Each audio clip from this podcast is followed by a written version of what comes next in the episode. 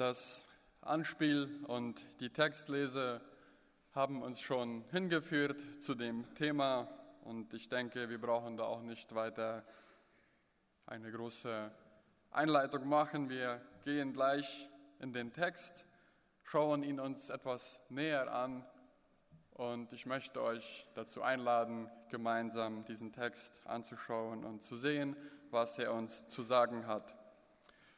Und der gelesene Text kann auch im Hintergrund an der Leinwand angestrahlt werden, damit man da auch immer wieder reinschauen kann in den Text. Gleich im ersten Wort in Vers 4 ist dieses kleine Wort aber. Aber Gott. In diesem Vers scheint es eine Wendung zu geben. Es gibt einen Teil vor diesem Aber und einen Teil nach dem Aber.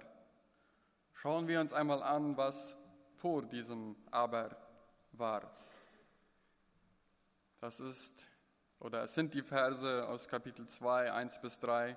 Ich lese sie noch einmal. Auch ihr wart tot durch eure Übertretungen und Sünden, in denen ihr früher gelebt habt, nach der Art dieser Welt unter den Mächtigen, der in der Luft herrscht, nämlich dem Geist, der zu dieser Zeit am Werk ist in den Kindern des Ungehorsams. Unter ihnen haben auch wir alle einst unser Leben geführt in den Begierden unseres Fleisches und taten den Willen des Fleisches und der Sinne und waren Kinder des Zorns von Natur, wie auch die anderen. In den Versen 1 bis 3 finden wir eine Diagnose. Und diese Diagnose lautet geistlich tot. Wer ist geistlich tot? Der Mensch. Warum ist er geistlich tot? Durch die Übertretungen und ein sündiges Leben. Was sind diese Übertretungen und Sünden? Ein Leben nach der Art dieser Welt, ein Leben in Ungehorsam, ein Leben in Begierden unseres Fleisches und Taten des Willen des Fleisches. Das Wort Sünde kann man wie folgt definieren. Das Ziel verfehlt, nicht getroffen, nicht erfüllt. Der Mensch kommt als ein Sünder auf die Welt. Er wird als ein lebendiges Wesen geboren, ist aber laut der Bibel geistlich tot. Im Psalm 14, Verse 1 bis 3 heißt es, es ist kein Gott, Sie taugen nichts. Ihr Treiben ist ein Gräuel. Da ist keiner, der Gutes tut. Der Herr schaut vom Himmel auf die Menschenkinder, dass er sehe, ob jemand klug sei und nach Gott frage. Aber sie sind alle abgewichen und allesamt verdorben. Da ist keiner, der Gutes tut, auch nicht einer. Es sieht nicht gut aus für den Menschen. Die Diagnose lautet geistlich tot. Es gibt keinen, der Gutes tut, auch nicht einer. Dann kommen wir zu Vers 4, wo es heißt, aber Gott der reich ist an Barmherzigkeit, hat seine große Liebe, mit der er uns geliebt hat und so weiter. Dieses aber hat die größte Auswirkung verursacht, die es je gegeben hat. Es scheint ein Wort zu sein, das nur wenig Bedeutung hat. Wenn wir mal genau darauf achten, hat dieses kleine, scheinbar unbedeutende Wort viel mehr Macht, als wir manchmal denken. Und immer wenn dieses Wort in der Bibel zu finden ist, sollten wir achtsam schauen, was vorher und was nachher steht. Wir brauchen dieses Wort so oft in unserem Alltag. Zum Beispiel, der Bauer pflanzt sein Getreide an, damit er endlich seine Kredite bezahlen kann. Aber es hat nicht genug geregnet und die Ernte fällt aus. Im nächsten Jahr pflanzt der Bauer wieder, aber es regnet und er kann ernten. Es macht in einem Satz einen großen Unterschied, dieses kleine Wort. Und so ist es auch in diesem Text. Ein junger Mann kam eines Tages angetrunken ins Büro von seinem Vater und fragte nach Geld. Der Vater wollte ihm nichts geben und sagte zu ihm, Tom, wenn du ein Jahr lang kein Alkohol trinkst, sollst du die Hälfte von meinem Geschäft haben. Und wenn du fünf Jahre kein Alkohol trinkst und enthaltsam bleibst, trete ich zurück und gebe dir mein ganzes Geschäft. Der Sohn antwortet, ich will das Geschäft nicht, ich will Geld. Damit stürzt der Sohn sich auf den alten Vater, schlägt ihn zu Boden, raubt die Kasse aus, nimmt alles Geld und haut ab. Er wird jedoch angezeigt, da auch ein junges Mädchen in diesem Geschäft war. Er wird vor Gericht gebracht und wurde für eine längere Haftstrafe verurteilt. Kaum hatte der Richter sein Wort verkündigt, dieses Urteil verkündigt, tritt auf einmal der Vater vor, legt eine Rolle Geld auf dem Pult des Richters und sagt zu seinem Sohn, komm, komm mit mir nach Hause, Tom. Der Sohn hatte die Strafe verdient, aber der Vater, der reich an Barmherzigkeit war, bezahlte diesen Preis und sein Sohn konnte als freier Mann den Gerichtssaal verlassen. Wir Menschen sind von Natur aus geistlich tot. Wir sind zum Tode verurteilt. Wir können uns nicht selber retten. Wir können nichts Gutes aus uns selbst hervorbringen. Es gab keinen Ausweg. Der Mensch hatte den Tod verdient. Er hat sich von Gott abgewandt die Sünde stand zwischen Gott und Mensch. Aber Gott, der reich an Barmherzigkeit ist, hat seinen Sohn gesandt, damit er für die Sünden aller Menschen am Kreuz starb. Vor einigen Wochen hatten wir einen Gottesdienst, wo es um die Bergpredigt ging. Und hier vorne stand ein Bild, vielleicht erinnern sich einige daran, ein Bild von Carlos Pedroso, wo ein Mann erschöpft zu sehen ist und im Hintergrund ist Jesus, der seine Arme unter diesen erschöpften Mann greift. Und ganz unten im Bild, fast nicht auf den ersten Blick zu sehen, sieht man, dass dieser erschöpfte Mann einen Nagel und einen Hammer hält.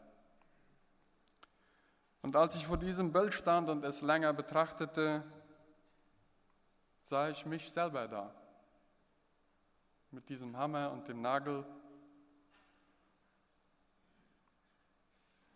Und Jesus, den wir Menschen ans Kreuz genagelt haben, der wegen uns dieses erleiden musste, steht hinter uns und ergreift uns, unterstützt uns. Ja, er ist sogar gestorben damit wir leben können. Gott machte den ersten Schritt. Das hat Gott aus Liebe gemacht. Aus Liebe zu uns Menschen machte er den ersten Schritt. Er hat uns zuerst geliebt. Es ist vollbracht. Ja, es wird ausreichen, weil Gott barmherzig ist und er den ersten Schritt gemacht hat. Weiter lesen wir dann in den Versen 5 bis 7, auch uns, die wir tot waren in den Sünden, mit Christus lebendig gemacht. Aus Gnade seid ihr selig geworden, und er hat uns mit auferweckt und mit eingesetzt im Himmel in Christus Jesus, damit er den kommenden Zeiten erzeige den überschwänglichen Reichtum seiner Gnade durch seine Güte gegen uns in Christus Jesus. Aus Gnade seid ihr selig geworden. Wie diese Gnade zum Ausdruck kommt, zeigen uns diese Verse 5 bis 7. Dabei sind drei mit Christus Aussagen zu beachten. Mit Christus lebendig gemacht, mit Christus auferweckt und mit Christus eingesetzt. Mit Christus lebendig gemacht. Er hat uns mit Christus zusammen lebendig gemacht. Es handelt sich bei diesem Ausdruck um Menschen, die wegen ihren Sünden tot waren, aber in Verbindung mit Christus sind sie zusammen mit ihm von Gott lebendig gemacht worden. Mit auferweckt, jemanden mit einem anderen zusammen auferwecken. In übertragener Bedeutung besagt es die Teilnahme an der Auferweckung Jesu, die mit der Jesus vereinte, die mit der Jesus vereinte Gläubige erleben durfte. Es ist eine Steigerung von dem Lebendigmachen. Der Wiedergeborene, der lebendig gemachte Mensch wird als ein neuer Mensch in Aktivität freigesetzt, so dass er wandeln kann nach dem, was der Geist sagt. So wie es in Galater 5, Vers 16 heißt, lebt im Geist, so werdet ihr die Begierden des Fleisches nicht vollbringen. Mit eingesetzt, mit jemandem zusammen versetzen oder einsetzen. Gott hat uns mit Jesus zusammen in den Himmel eingesetzt. Diese Erhöhung ins Himmelreich ist die innere Verbindung mit der Himmelswelt. Bei diesen mit Christus Aussagen geht es immer darum, dass für den Einzelnen durch den Glauben das gilt, was Christus stellvertretend getan hat. Was haben diese mit Christus Aussagen mit unserem Leben zu tun? Was haben sie für Auswirkungen auf unserem Leben? Gott hat uns mit Christus lebendig gemacht. Uns, die wir tot waren aufgrund unserer Übertretungen, hat Gott lebendig gemacht, indem er unsere Schuld auf Jesus legte und uns Teilhaber sein ließ seines Lebens. Er hat uns mit auferweckt. Zugleich hat er uns durch den Glauben mit Christus in ein neues Leben als Gotteskind eingesetzt. Dieser Glaube wird symbolisch durch die Taufe sichtbar und auch zum Ausdruck gebracht. Gott hat uns im Himmel mit eingesetzt. Christus ist im Himmel. Durch die Glaubensverbindung mit ihm als unseren Stellvertreter haben wir im Himmel bereits Sitz und Stimme, denn er vertritt uns dort. Kolosser 3, 1 bis 3 sagt Paulus, Seid ihr nun mit Christus auferstanden, so sucht, was droben ist, wo Christus ist, sitzend zu Rechten Gottes. Trachtet nach dem, was droben ist, nicht nach dem, was auf Erden ist. Denn ihr seid gestorben und euer Leben ist verborgen mit Christus in Gott. Es war Jesus Christus, der es am Kreuz vollbracht hat, damit du und ich ein Leben haben dürfen. Jesus hat es vollbracht, damit du und ich Kinder Gottes sein dürfen. Jesus Christus hat es vollbracht, dass du und ich einen ewigen Platz im Himmel haben können. So oft versuchen wir es mit eigener Kraft. So oft versuchen wir uns den Himmel und Gottes Liebe zu verdienen. Wir sind geprägt worden,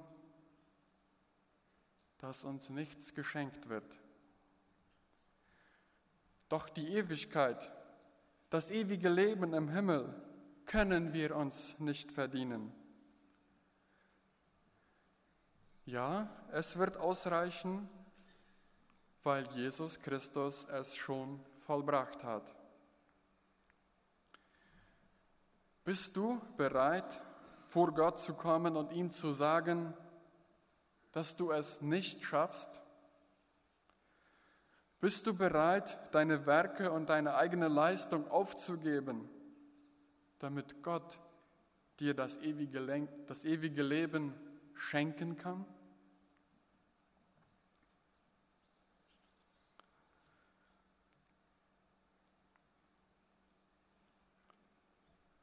In Vers 8 heißt es dann weiter,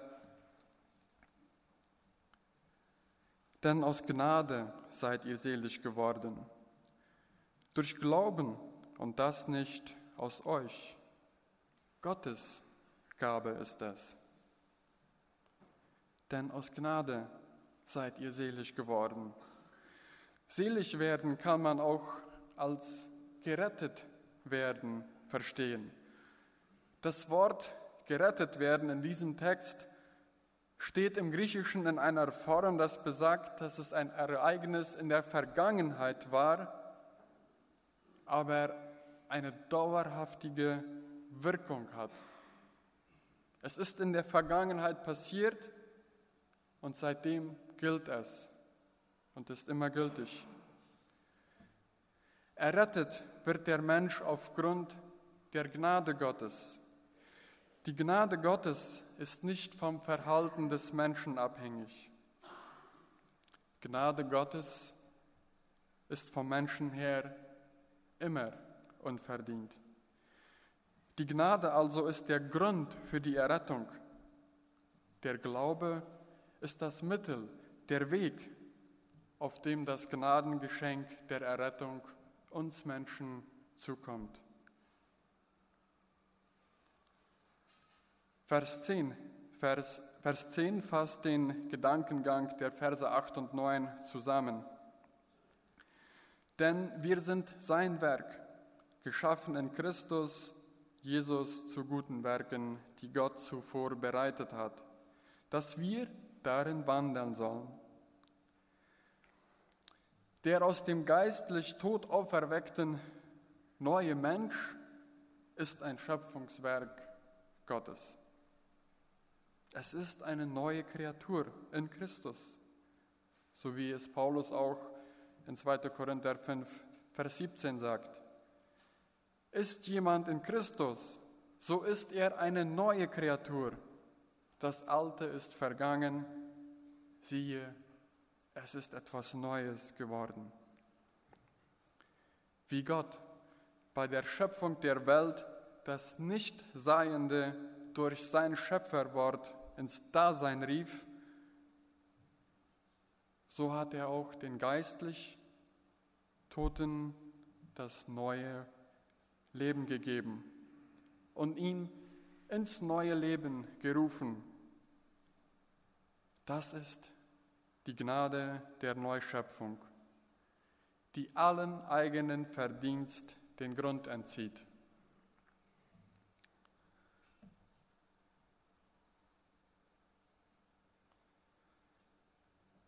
Die Werke des neu geschaffenen Lebens sind Werke, die ihren Ursprung bei Gott haben. Gott schenkt uns nicht nur das neue Leben, sondern er bewirkt auch die Werke in uns, die dieses neue Leben entsprechen, geschaffen in Christus zu guten Werken, die Gott zuvor in uns bereitet hat.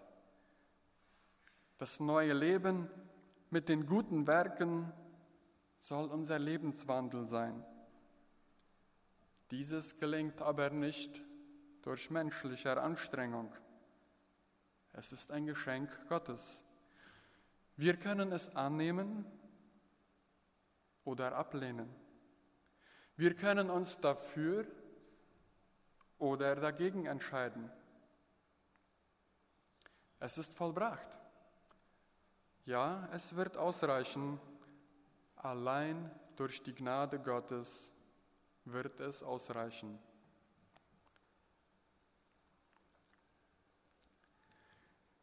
Wie würdest du das Wort Gnade jemandem erklären? Wie hast du das Wort Gnade verstanden? Was würdest du jemandem sagen, wenn er fragt, was ist Gnade?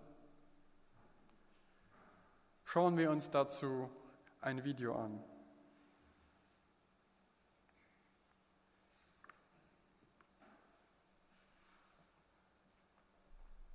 Gnade. Gnade ist, ähm, Gnade ist, ähm, wie war mein Text nochmal? Schnitt. Anna, was ist denn los mit dir? Wie oft haben wir diese Szene jetzt schon durchgespielt? Nur noch diese eine Aufnahme, dann sind wir mit unserem Clip zum Thema Gnade fertig. Du musst doch den Leuten, die sich unseren Clip anschauen, einfach nur erklären, was du unter dem Begriff Gnade verstehst. Ja, aber Gnade ist für mich voll der theoretische Begriff. Ähm, und für Denkarbeit habe ich heute nicht wirklich so einen Kopf. Aber wieso denn? Ähm, bei mir zu Hause ist dicke Luft. Eigentlich alles meine Schuld. Mein Vater und ich, wir haben uns ziemlich gestritten und ich. Ich war so sauer. Ich habe meine Sachen gepackt und bin abgehauen. Naja, ich weiß nicht, ob er mir das jemals verzeihen kann. Ist das alles? Streit, das kommt doch überall mal vor. Es war nicht nur der Streit. Ich habe auch noch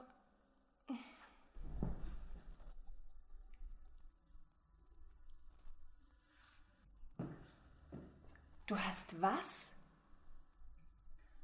Das ändert die Lage natürlich völlig.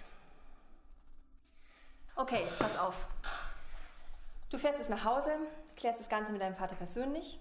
Und wenn du zurückkommst, hast du wieder den Kopf frei und dir fällt bestimmt auch was zum Thema Gnade ein. Ja, aber. Okay, Leute, kurze Pause, bis Anna wieder da ist. Ich gehe mir mal kurz einen Kaffee holen.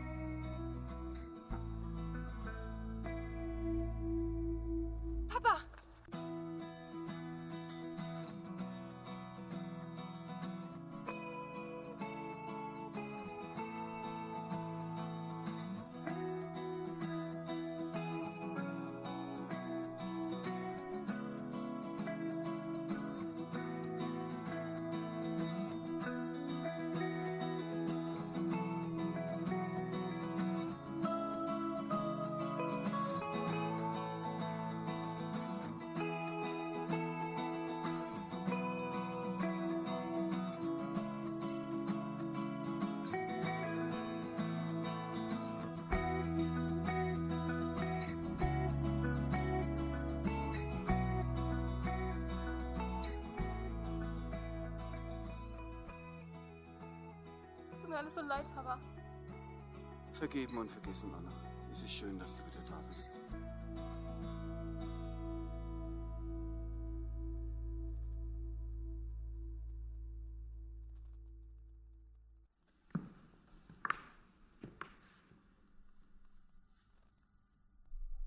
Gnade. Gnade ist wie ein Geschenk, das man nicht verdient hat. Gnade ist wie zu Hause herzlich aufgenommen zu werden, obwohl man vorher dachte, dass man sich dort nie wieder blicken lassen kann. Gnade ist kein Begriff, den man richtig erklären kann. Aber eins ist sicher, Gnade kann man erfahren.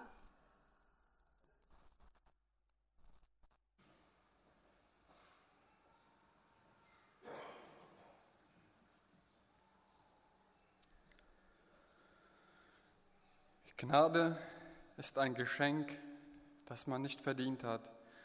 Gnade ist die Heilung einer zerbrochenen Beziehung.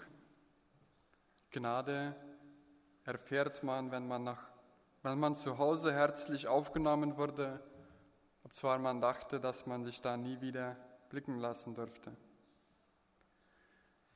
Welche dieser Aussagen spricht dich besonders an? Warum?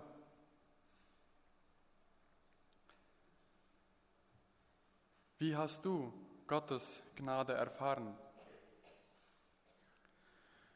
Bist du bereit, diese Erfahrungen mit anderen zu teilen?